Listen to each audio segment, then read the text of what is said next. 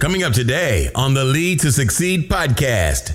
We often are doing things, Naftali, that it's like we don't need to be doing. They're not essential. We're running around like crazy doing all of these things. But at the end of the day, if you're not there to tuck your children in, if you aren't able to call your aging father you know every single day and tell them you love them if you're not able to get your workout in and take care of yourself then please remember the story i shared about ken because his story isn't unique you're going to make yourself sick do you want to learn the tricks that top leaders use to get the most out of themselves and their teams? Well, Naftali Hoff is here to help lead to succeed.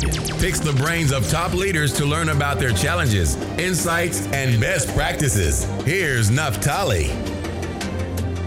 Hello, Lead to Succeed Nation. It's Naftali Hoff, and welcome to Lead to Succeed, episode 68. Today, I have the pleasure of speaking with Susan Sly. Susan is an entrepreneur, best-selling author, and tech investor.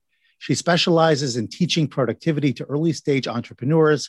Susan has appeared on CNN, CNBC, Fox, Lifetime, and more. She's a mother of five and resides in Scottsdale, Arizona. Susan, it's such a pleasure to have you. Thank you for coming on the show today. Well, Naftali, thank you for having me on the show. And I just want to celebrate everything you're doing in the world. I, I you know, I looked at your website, I looked at um, your shows and and this mission that you're on to really help people become more productive, to lead even when it's uncomfortable. So thank you. It's a great honor to be here. I, I appreciate that. That plug was fantastic. And mm-hmm yeah, I'm doing what I can, but I know that you're very much in the productivity space as well. So let's jump in if we can on that, because I'm really interested. You know, I, I do teach productivity, as you mentioned. I do coaching groups and have all sorts of free resources on my website, which I'm going to link up. But what I wanted to ask you in particular is you work specifically with early stage entrepreneurs. What are their productivity challenges? And the reason I'm asking is because I imagine these are people with great ideas, highly motivated, possibly a bit all over the place uh, in terms of what it is that they're trying to accomplish. And sometimes we feel we have to do, do, do, and we don't necessarily put the brakes on at the right time and in the right way. So I'm curious, what are the challenges, Susan? And uh, how do you help them? That's an amazing question. And and and I think that, you know, whether you're an early stage entrepreneur or wherever you are in your journey, we are going to encounter some very similar things. Early stage entre- entrepreneurs are wearing many hats. So it, it might be one person and they have, you know, another person and there, there are two of them and and they're doing accounting and legal and they're they're doing marketing and sales and product development and coding and everything else that they're doing. And how do you prioritize? And one of the things I always say is that the number one enemy of success is lack of organization. So we have a, a mutual friend, Mark Victor Hansen, and I know Mark yes. was on your show. So when Mark and Jack, I have known Mark and Jack for years and years and years. In fact, when I wrote my first book in 2007, they both endorsed it. So for a new author, it was tremendous. But what a lot of people might not know is that when they had chicken soup for the soul and they were turned down by over 100 publishers they got together and they said we are each going to do five things every day to get our book published. And so that's what they did. They each reached out to five, they prioritized it. So, one of my pieces of advice for early stage entrepreneurs is figure out what your priority is right now. Is it fundraising? So, in our startup radius, we did a $7.1 million friends and family round. And startups need money, like we all need oxygen, right? So, that was a priority. So, I said, at very minimum, even though I was running two other businesses, five kids, um, all the things that I do, I was going to take five actions a day toward bringing that money in. And that meant reaching out to five different people, presenting, following up, all of those things. And so the thing I would say is sit down with your partners, or maybe it's just you, and ask yourself, what is the priority now? We only started making priority a plural in the 1950s. Prior to the 50s, priority came from the Latin root priore, and that meant one. Then in the 50s, we decided we could have more than one priority, and that's not true you only have one. So if you're an early stage business, chances are it's funding. 82% of businesses fail because of cash flow issues. So that should be a priority. Maybe you have some funding. Your next priority is getting your product to the market, and that's sales. So maybe your priority right now is leads. Maybe your priority right now is product development to get your beta out. But every company has a priority. And right now, with um, radius where we're in an m&a situation my number one priority every single day is creating the right valuation for this company so that we can have a successful exit. So hopefully that makes sense. I mean the priorities sure are going to change but it's it's only one. Right. so that's really cool susan because first of all i had no idea that priorities was at one point a singular term only that's kind of cool uh, the other piece is that you actually started to walk me through the answer to my follow up question, which was going to be okay, I've got a ton of stuff I need to do. I'm the chief cook and bottle washer, I've got it all on my head. How do I prioritize? You talked about cash flow, you talked about some other pieces there as well. So that may work for a clearly defined, let's call it early stage entrepreneur who understands that they're on a particular path, a particular journey. How do you help people in general? What would your advice be for people who are not in that particular um, space who mm-hmm. are struggling with the question of how do I prioritize? I've got so much to do and and, and I'm and I'm managing, I'm trying to do it all, that kind of thing. How what what tools might people access? What advice do you have? Tell people really narrow down what makes the very, very top of their to-do list. Absolutely. We will never become more successful by saying yes to more things. We will only become more successful by saying no to more things. So, I want to begin the answer to this question with a story because I, I love to have the opportunity to share this particular story. So my my best friend in the world, we all have that one person who advocates for us. You know, we're we're going to dye our hair purple or we're going to get an eyebrow ring and they're like, "Are you sure? But I'll love you anyway." So my my best friend in the world who advocated for me, his name was Ken Coven. And Ken had a startup. He also had his family business, and he was running around saying yes to everything. He was trying to help his family business. He was trying to get his startup off the ground. He had two young children, a beautiful wife, and it was just nonstop. And he would take them to the cottage on a Friday night, stay over, but leave them there Saturday morning, go back so he could work some more. And in 2015, he called me and he said, Susan, I've got terminal cancer. I've been given 90 days to live. And this is how I learned about priorities because I said to him, What are you going to do? He said, I don't want your sympathy, but this is how I've decided to reprioritize my life. Number one, I'm getting rid of anyone in my life who's negative. I've made a list of five people. They're now my inner circle. You're in it. If you give me any sympathy, you're out of it. Number two, I am focused on what is essential, not what are things I think I need to do. Number three, that anything that is not essential, I'm getting someone else to do he ended up living um, almost two years before he passed at age 47. But I'll never forget, he said, I gave myself cancer.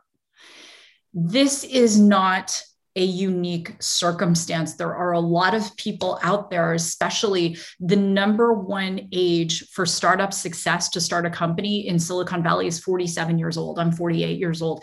There are a lot of us in Gen X. We've got aging parents, we've got kids at home, we have a business, maybe we have a career, we have all these balls in the air, and we're running around saying yes to things that aren't essential. Yeah. So I want to give three quick tips based on that story. Number one is that it's getting clear on who your inner circle is. We all have this network of people. Um, Mark Victor Hansen is a person in my network. Harvey Mackay is my personal mentor. He wrote Swim with the Sharks or Get Eaten Alive. We have this small circle of people that we can count on to tell us if we're getting off course. That's number one. Number two, and it's not going to be a big circle. Number two is what is essential and if you're in it right now and you're exhausted and you're waking up in the middle of the night and you have sweats and your doctor's like, you need to take it easy, I want you to step back. I want you to check out and, and just fire yourself from everything for a day and really get clear on what is essential. And then number three is where do you need to get help? And we, some great resources, you asked resources. So I hire people from onlinejobs.ph. So they're in the Philippines, and I, I have um, a video editor, I have a SEO expert, I have a full time personal assistant, I have a graphics person, and these amazing team members have become like my family. So I'm able to build a brand even though I'm building a startup as a co founder and co CEO 60 hours a week right now. So I can create one piece of content and my team deploys it across YouTube, across Instagram, across LinkedIn, and they make, we're even using AI to make blogs. The second tip I would give you if you have content creation for your business, we're using an amazing tool called Conversion AI. You can um, just go to one of my companies that I own is agency8.com. You can find out more about it. But you could literally take take a portion of this interview, drop it into Conversion AI, and it'll write a whole blog. So I'm running an experiment right now with my eighth book that will be totally written by an AI. I did a four week course a few years ago using, I'm an NLP certified NLP master um, trainer.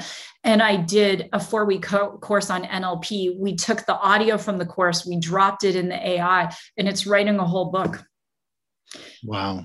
So we often are doing things, Naftali, that it's like we don't need to be doing. They're not essential. We're running around like crazy doing all of these things. But at the end of the day, if you're not there to tuck your children in, if you aren't able to call your aging father you know every single day and tell them you love them if you're not able to get your workout in and take care of yourself then please remember the story I shared about Ken because his story isn't unique. You're going to make yourself sick.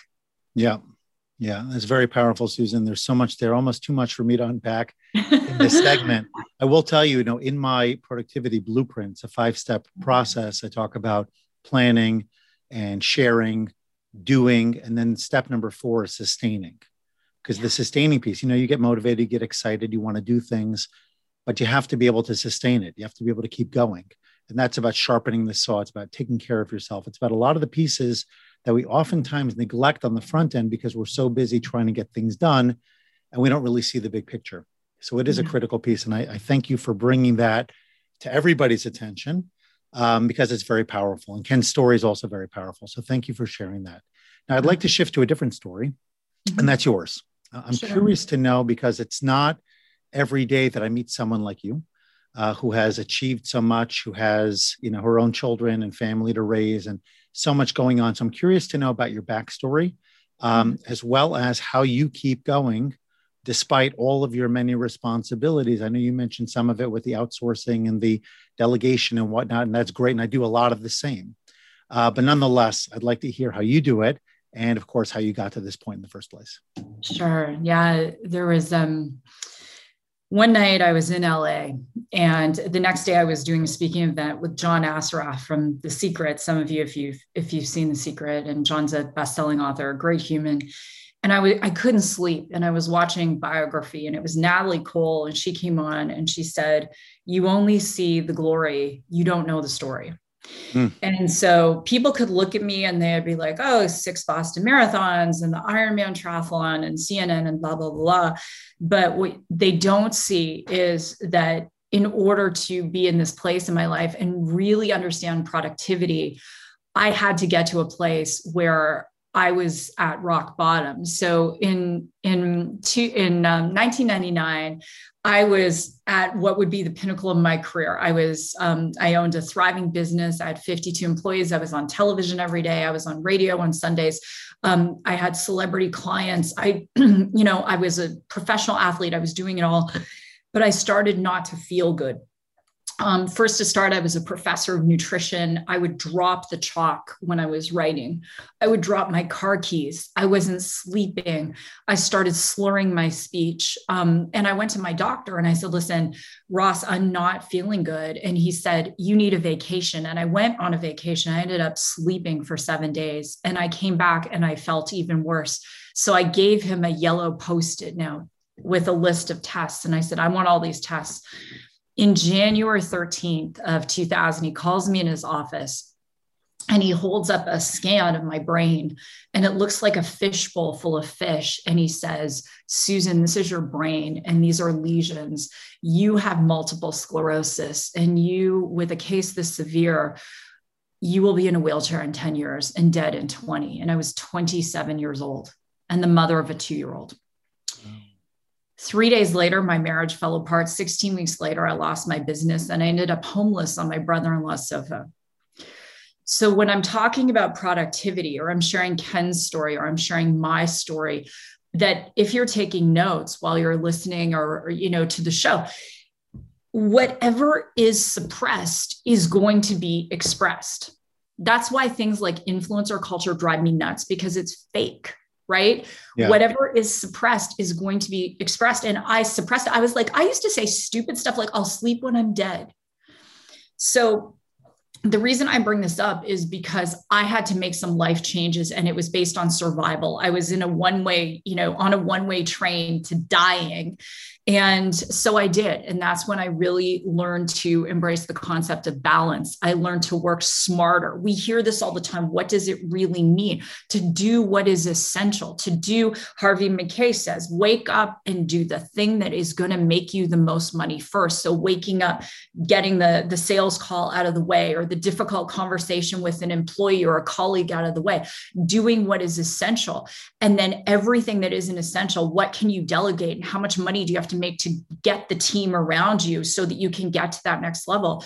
And so I started a business in 2003 and I, I built it from that place. And that business went on to um, make, you know, close to $30 million, um, which was fabulous. And even today with Radius and two other businesses and the kids, which are going concerns, um, I still operate my day the way I learned to after losing everything, because that's how I am able to do so much and not get sick and be productive. And I'm not afraid to say no. I wake up in the morning, I look at my schedule. If something isn't in alignment with my goals and objectives, I'll cancel it.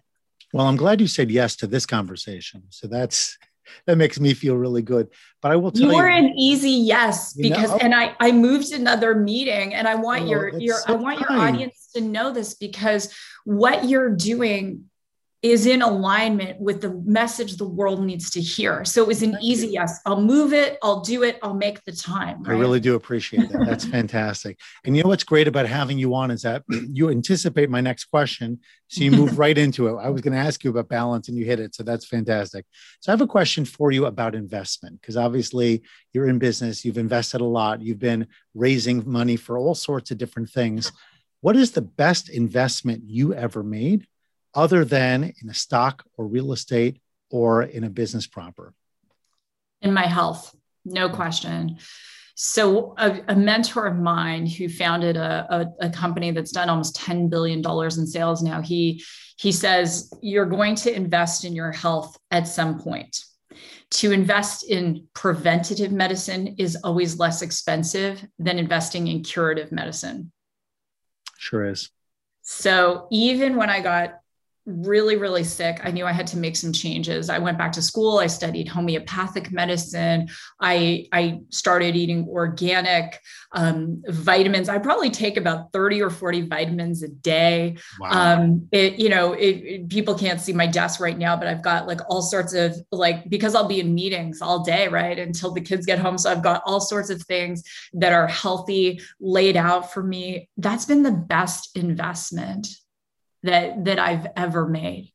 That's really neat, you know, because it's so interesting when I switch. My listeners know that I used to be a school leader, school principal, and uh, I actually wrote this book, um, "Becoming the New Boss," with the intention of helping new leaders hit the ground running, you know, enjoy sustained success, avoid a lot of the pitfalls that new leadership uh, can create.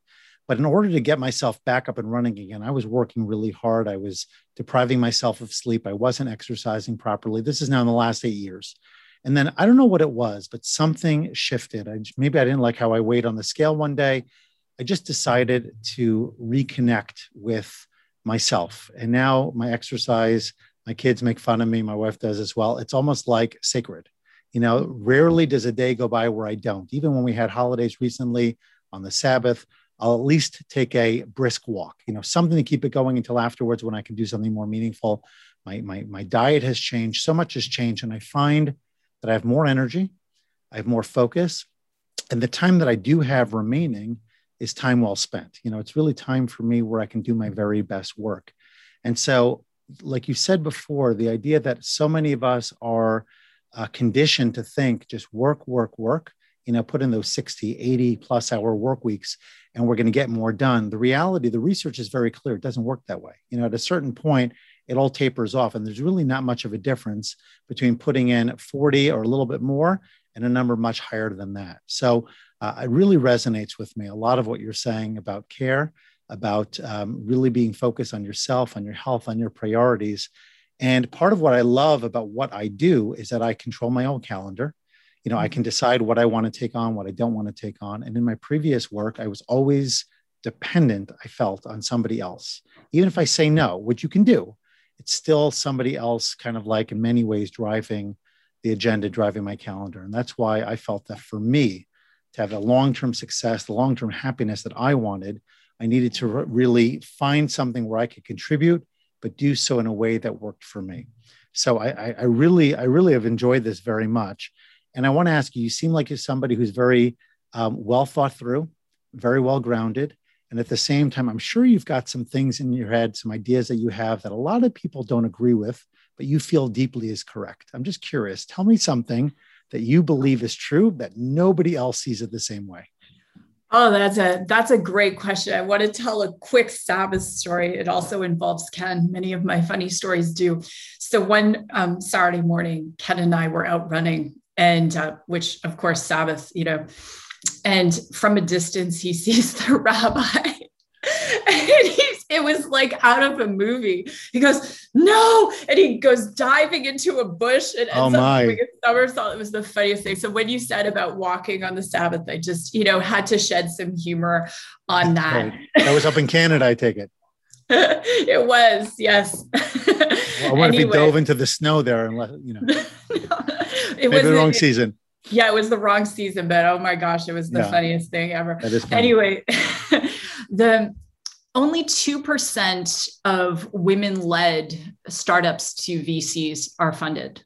Um, and, you know, I think that there are a lot of things that that you know people might not know. I'm i'm actually you know very political. I'm you know we were we were speaking before this and some of you aren't going to like it. May all get hateful dms but i'm pro israel we were just in israel 2 years ago. I was raised in a jewish buddhist christian household um that my 23 and me tells me i'm part jewish. So that's got to be right right? 23 and me.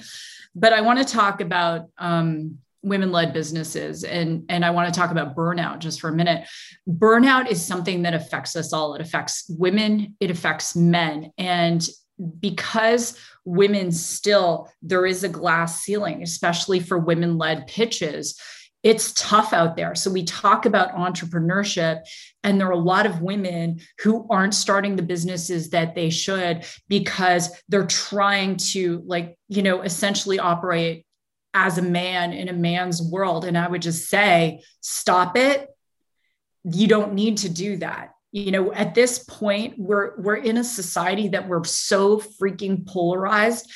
At, at one point, can we just remember that we're supposed to be good humans. So let's do business as good humans. Let's not judge people for gender or their religion or, you know, whatever it is. Let's just do business with good humans right? Like that's that's the bottom line. And I, and I could i could go on and on and on clarify one that. point though if you don't mind that piece about women trying to do business as men.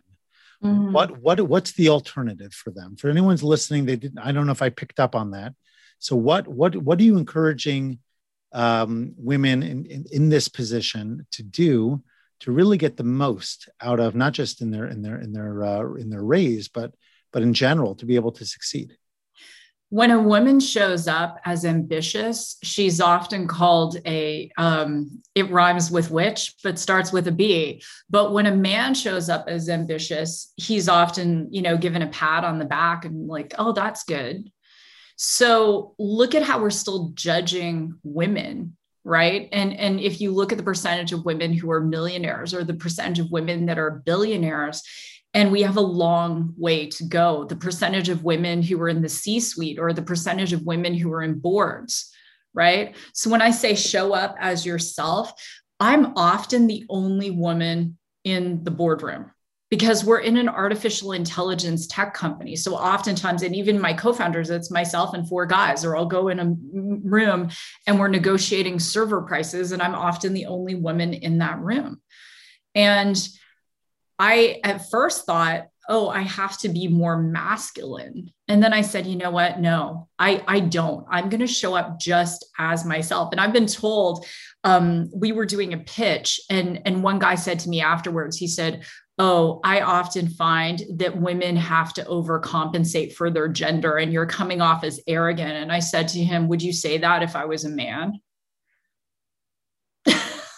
Silence. yeah, silence, right? It's like, yeah, okay. So, you know, I bring that up because I really want to remain optimistic to say that we're, you know, we've seen the worst of people I think in in the past few years and we're still seeing the worst of people. Yeah. What if we could just all make a decision to say, you know what, I'm going to do business with good people. If you're not a good person, we're not doing business. Yeah. Do mm-hmm. business and I would add have conversation.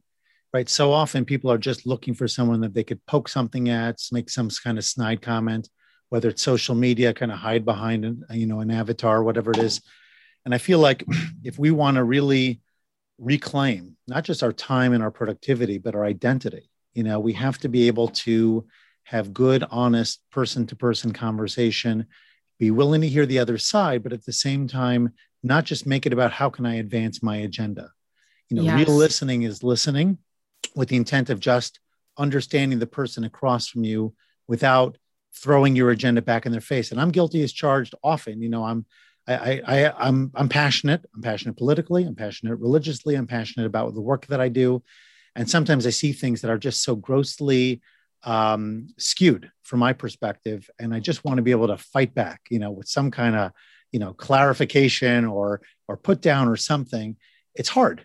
It's hard, but we're not going to advance as a society without having the ability and the willingness to do more than just shove our agenda in people's faces and and that's that's kind of just my hope you know my hope and my prayer that uh, that with people like you who are out there we're not only advancing their their businesses and the business world but also trying to make the world a better place that we will slowly but steadily get there i love it and the, i guess the question i would have for everyone listening is what what are your life mottos right so one of my life mottos is i will only do business with people that i would have at the dinner table with my children mm. And my children have had many Sunday night dinners with, um, you know, very well known people because they're good people, not because they're well known. Mm-hmm. Mm-hmm. Uh, does that make sense? It sure does. And so, one of the things that I'm very, very you know deliberate about is guarding my time and who i will spend time with and I think I love what you said. It's this openness to other people's points of view, but it doesn't mean you can't have things that you guard, right? Yeah and and going back to this this concept the world is evolving so fast especially with technology. By the year mckinsey came out with a study and said by the year 2030 800 million jobs would be displaced by artificial intelligence and machine learning. And i think at the end of the day regardless we all have to remember we're all in this together. So just be a good human. Mm. that's a great way to end this segment beautiful introduction, if you will, to our rapid fire segment. So, as I mentioned, uh, we make this short and sweet. Um, I'd love to be able to unpack each of these with you. But in the interest of time, three qualities of a great entrepreneur passionate,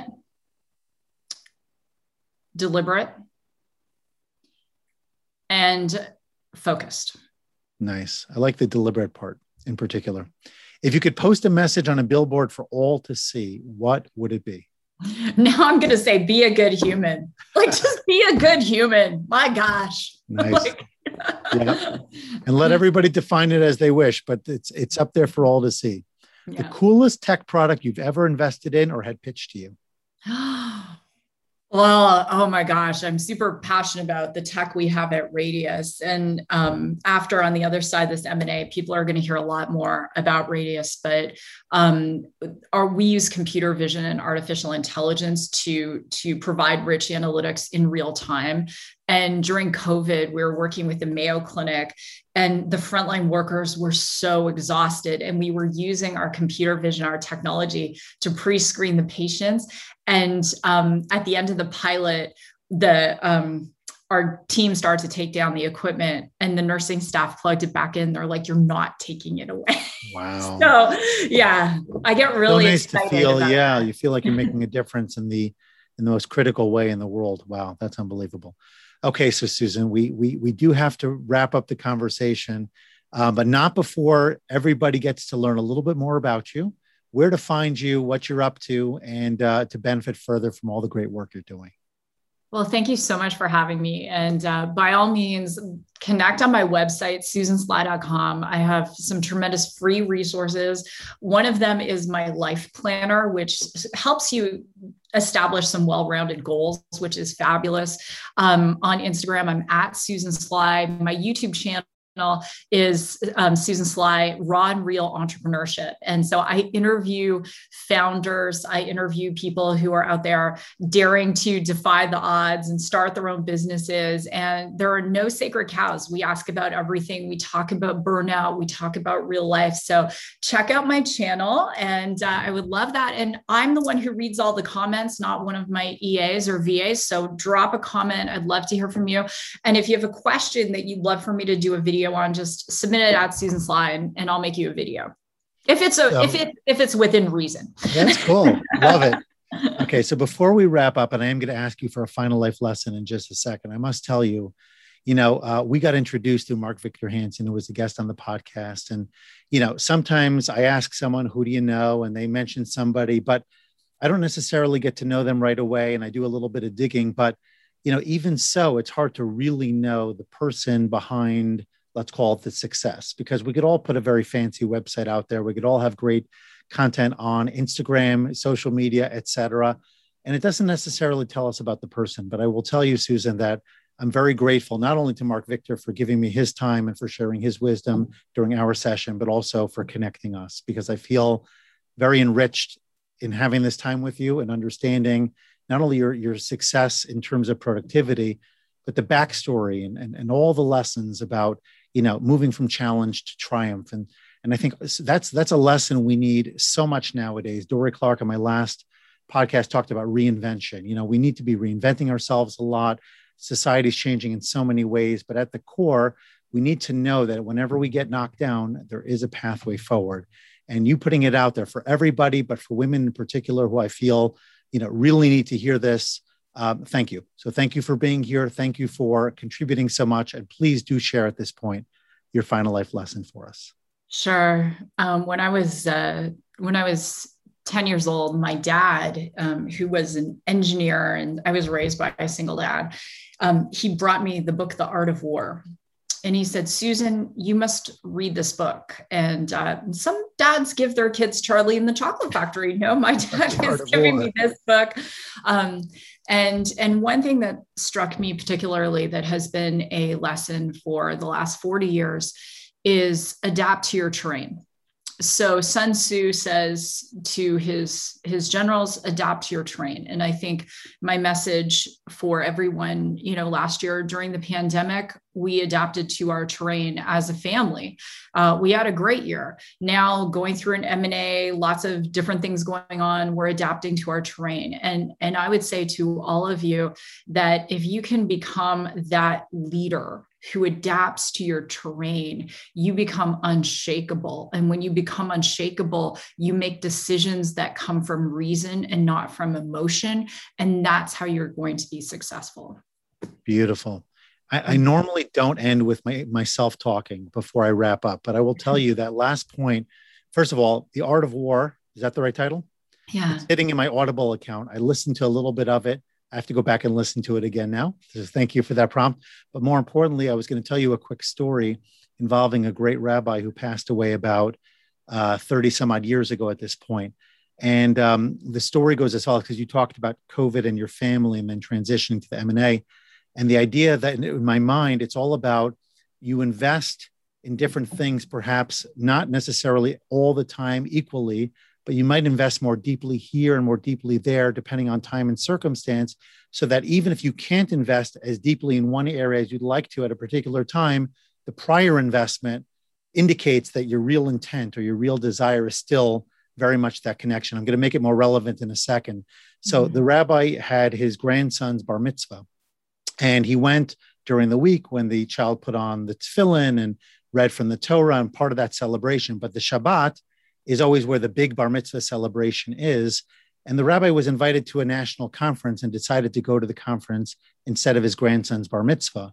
And so his son, the father of the bar mitzvah boy, was asked, How does it feel to not have your great father at the bar mitzvah on Saturday when you're really celebrating? And he said, he told two stories of how his father demonstrated deep love and care for him when he was growing up, including when they were growing up in the Lower East Side and they didn't have a lot of heat. So we would take big blankets and put them on the radiator and then put it on the child in the morning so that he'd mm-hmm. feel all warm when he got up.